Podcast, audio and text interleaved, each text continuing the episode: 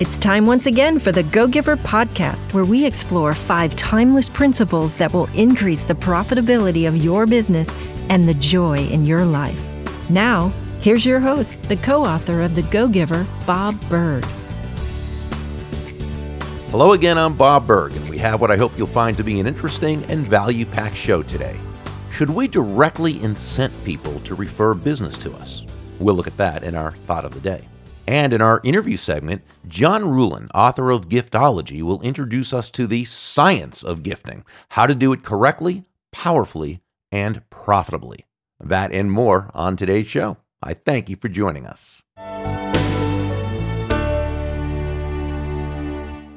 I'm often asked during live seminars on referral based selling if it's good policy to offer to pay people for referrals as a way to provide them with incentive to making introductions to potential customers and clients. Now, while I generally don't like providing all encompassing yeses or nos without knowing the exact unique situations, my, well, general response is that no, it's not something I'd suggest doing. Why not? Is there something immoral about it? No, I don't believe so, at least not in most cases. No, the reason I advise not paying people for referrals is because not only is it usually less productive, it's actually usually counterproductive. And I realize that this might not seem sensical, so let me suggest several reasons why I believe this is so. First is that if someone is referring people to you because they are being rewarded financially for it, in other words, they're doing it with a money motivation, there's a good chance that they're going to refer anyone and everyone who comes to mind, and you'll find yourself speaking with a lot of non qualified prospects. Secondly, most people aren't going to refer you to others based on a financial incentive, but are much more likely to do so because they believe in your product or service. They believe in you. They want to help the person they're referring you to. This is the difference in external motivation between that and internal motivation that Daniel Pink describes brilliantly in his book Drive. Generally speaking, people are much more likely to take a specific beneficial action because they are internally motivated. They believe it's the right thing to do. That rather than for eh, the external motivation, which could be money or another type of reward. Of course, I just scratched the surface there. If you haven't read Daniel Pink's book, I highly suggest it. Third reason is that once the person who you were referred to discovers that they were referred because someone was bribed to do so, they're most likely going to resent you, trust you less, and have less faith in the product or service you offer. And they will find out when you offer them a bribe to refer you afterwards. So, no, don't do that. You should be referred constantly and consistently, both because you've earned their referrals and because you've implemented a strategy for obtaining them. But can you still gift someone for giving you a referral? Absolutely. Doing so afterwards, and being that they didn't expect it, it will actually mean much more to them. And since behavior that gets rewarded gets repeated, doing so again will probably be even more on their mind. I won't get into the gifts you can give after receiving a referral right now because in just a moment you'll meet John Ruhlin, known as the authority in that field. And he'll discuss all types of gifting and in a very holistic and all encompassing way as it relates to building your business. In other words, utilizing the science of gifting, what he calls giftology, to help cut through the clutter and position you and your company as the go to in your field. Back with John Ruhlin right after this.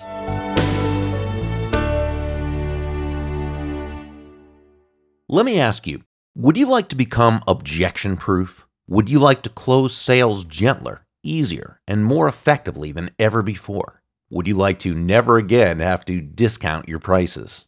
Would you like to learn the one thing that motivates every human being to action and the only reason why people ultimately buy? Do you want to more effectively than ever before communicate the exceptional value that you provide to your customers and clients? If you answered yes to these questions, then what you want is to learn how to sell the Go Giver way. If you'd like to dramatically increase your ability to influence and sell, then check out my one hour audio program, Selling the Go Giver Way. For more information, click the link in the show notes. John Ruhlin is a very successful entrepreneur and the author of the highly regarded Giftology, the art and science of using gifts to cut through the noise, increase referrals, and strengthen retention.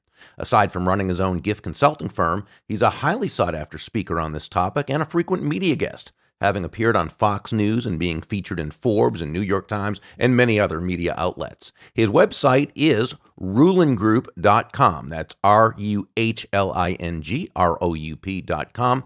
And you can get his book on Amazon.com. All that will be in the show notes. Hi, John. Welcome. Bob, thanks for having me, man. This is a huge honor. Oh, my pleasure. The honor is ours. Uh, let's begin with what giftology is not. Uh, it's not just something warm and fuzzy. It's also not a bribe or something you do in order to manipulate another person. Rather, when approached and done correctly, it's really, as you say, an asset. Please explain. Yeah, well, I think everybody agrees that relationships are one of the most important assets. And there's a big disconnect and a non congruency between what people say and then uh, what I call doing gratitude, like actually showing mm. it. And so I think that the core of giftology is what we've been doing for the last 17 years, which is modeling the people that do um, gratitude and appreciation and show it consistently, whether it's to employees, clients, any important business relationship. We've just kind of put a spotlight on some of the principles that have been around for thousands of years. I love that. Doing gratitude. That's awesome. Uh, let's go back to the beginning of how you discovered the importance of this principle that would really become something you'd build your life and career around because you're so well known for this. And everybody loves you, by the way. Everybody says such kind things about you. Uh, the start was some words of wisdom from a very wise man who happened to be the father of the woman you were dating at the time. His name was Paul Miller. Tell us about that. Yeah, yeah. So I was uh, was a poor farm boy going to school to get out of being you know a, a farmer for the rest of my life, and was thought I was going to go be a doctor. And I was da- I interned with a company called Cutco, the knife company. Mm-hmm. To essentially get some, you know, some skills, and but really to make money to pay for a very expensive college, and I was fortunate to be dating um, you know, Paul's daughter, and Paul was the guy that was an attorney, but seemed to have like an abundance, like a like a hundred x um, effective referrals. Like he had more deals coming in than he could possibly handle. Was having to farm things out, and he was also when you're poor, you notice when people are generous, like radically generous. He was always giving things away, no strings attached, and so I really modeled a lot of my business practices off of things I learned from Paul. Like one of the first things I, I, I pitched him on was hey, Paul, you give things away all the time. Would you want to give a pocket knife to your clients? Because they're all men, they're CEOs. And he said, well, could I engrave paring knives? And I'm like, paring knives? Like, why would you give a kitchen item in a business setting? He said, well, I found that in 30 years of doing business, if you take care of the family, everything else in business takes care of itself. Mm. So it wasn't about the knife. The knife is awesome. It's useful. It's practical. It's still one of our top gifts. Mm.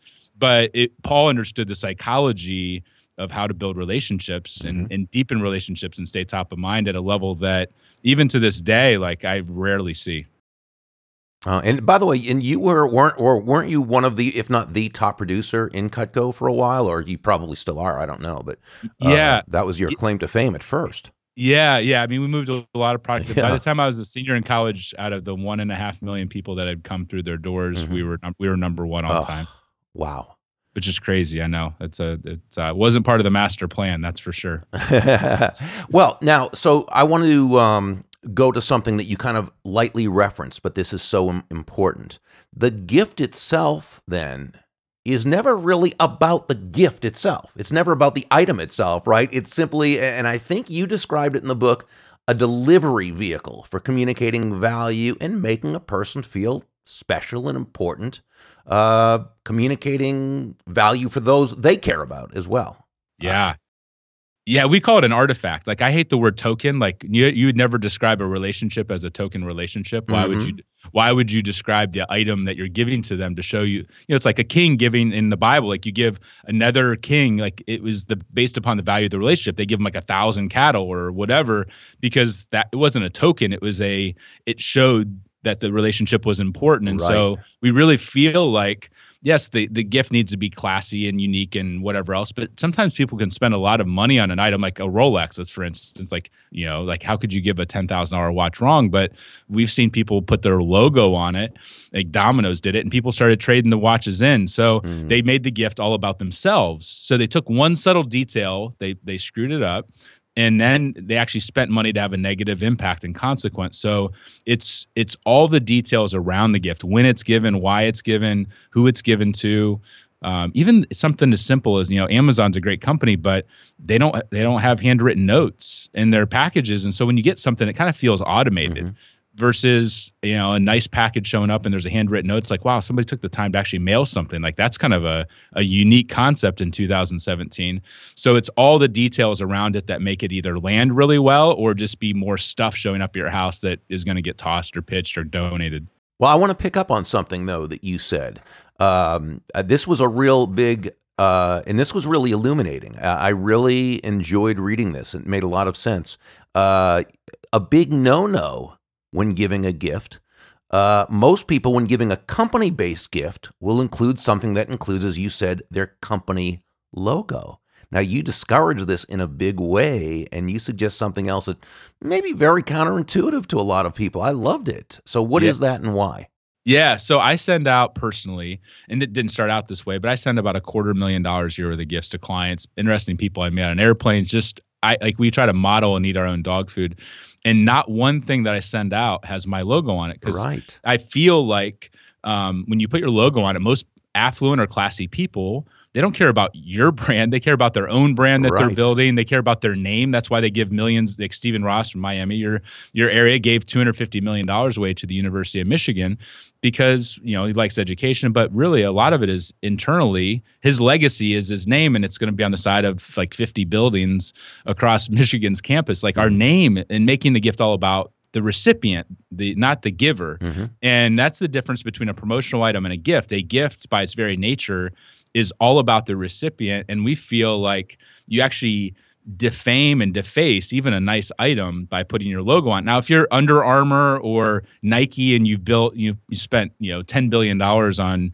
building your brand, then in your in your here's the the kicker is if your brand adds value to the product, then you can put it on there and maybe get away with it in some situations. But in general, XYZ accounting firm or whatever mm-hmm. sales training company, um, people aren't proudly like pasting that on their, you know, tattooing that on their body. Mm-hmm. You know, mm-hmm. Harley Davidson is, is, a brand that maybe adds value to the brand, but that's not most uh, small and even medium or even large companies for that matter.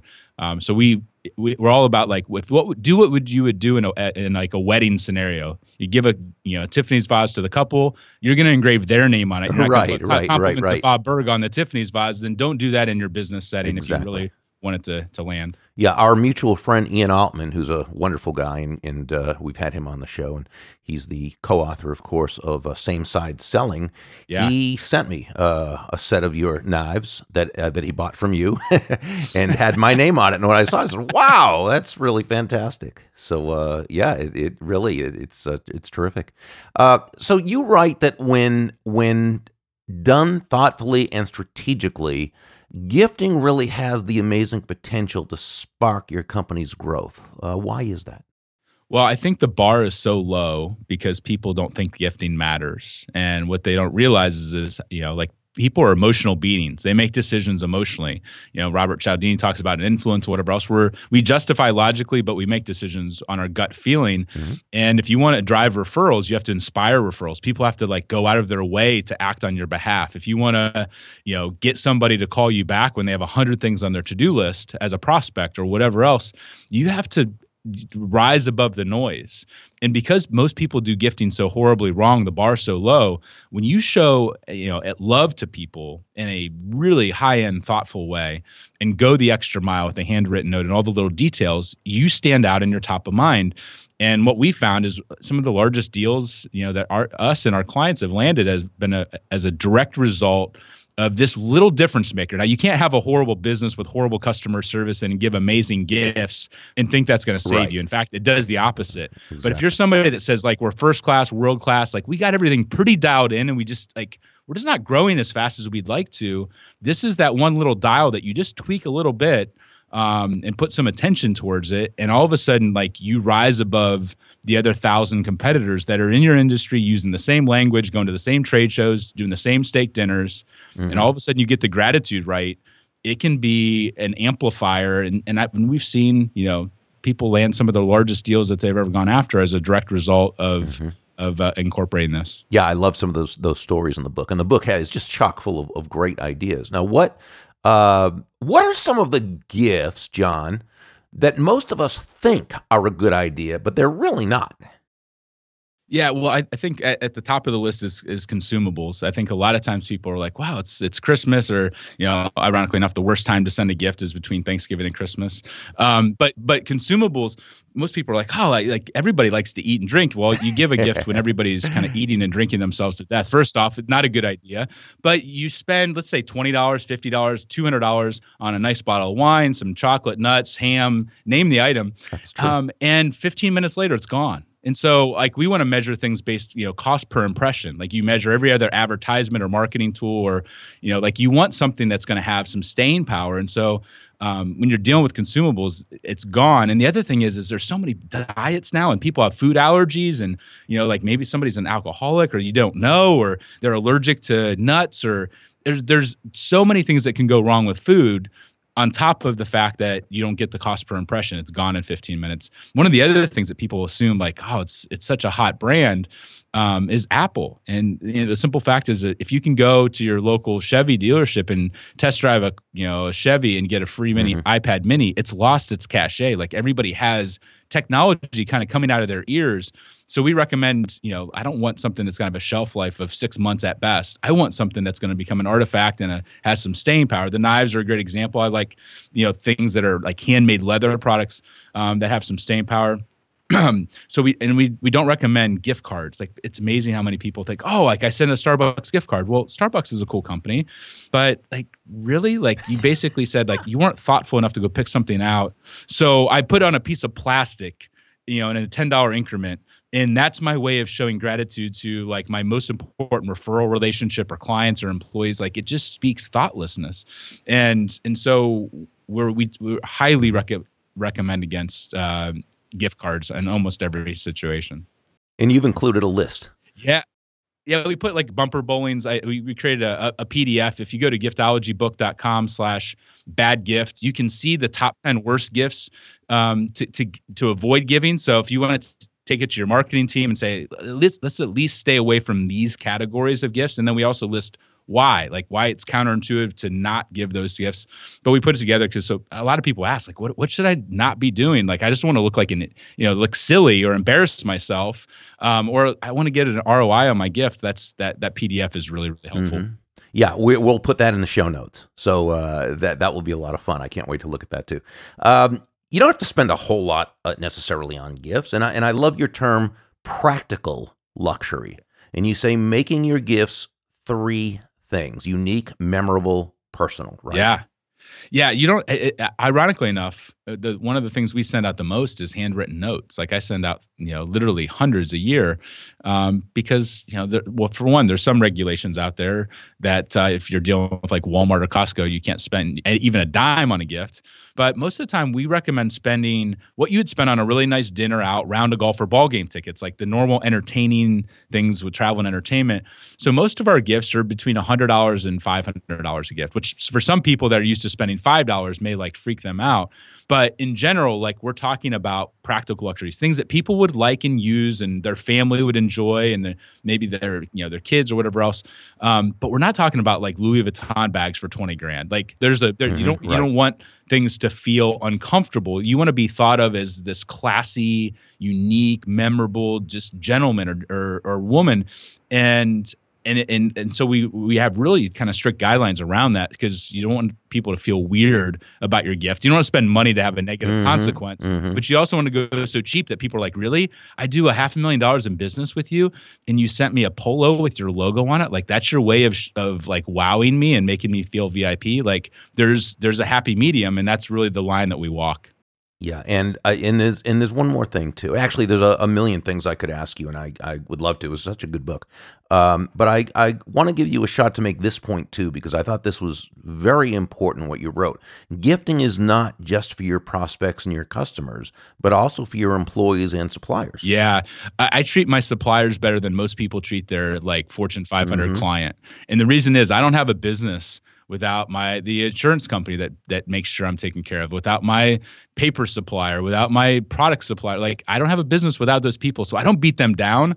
I send gifts you know four times a year to our most important relationships. I surprise and delight them um, because i don't have a business without them and i want them to go the extra mile for me and it, frankly it's just a better working relationship when you love on people and i learned that from oc tanner. They treat like when rolex comes into town or sony like they they treat them to the dinner and they're like really? Like you're buying like you know, $20 million worth of watches off us and mm-hmm. you're taking us out to dinner. The other thing with employees, like, you know, if you want to give Ritz Carlton service, like you have to have, like, your employees have to have experienced what it's like to, you know, be at the Ritz Carlton. Mm-hmm. And so, like, one of the things we do for our, we have a lot of working moms and we say, what would they want that they would never do for themselves? They'd always choose cash, but what would they really want?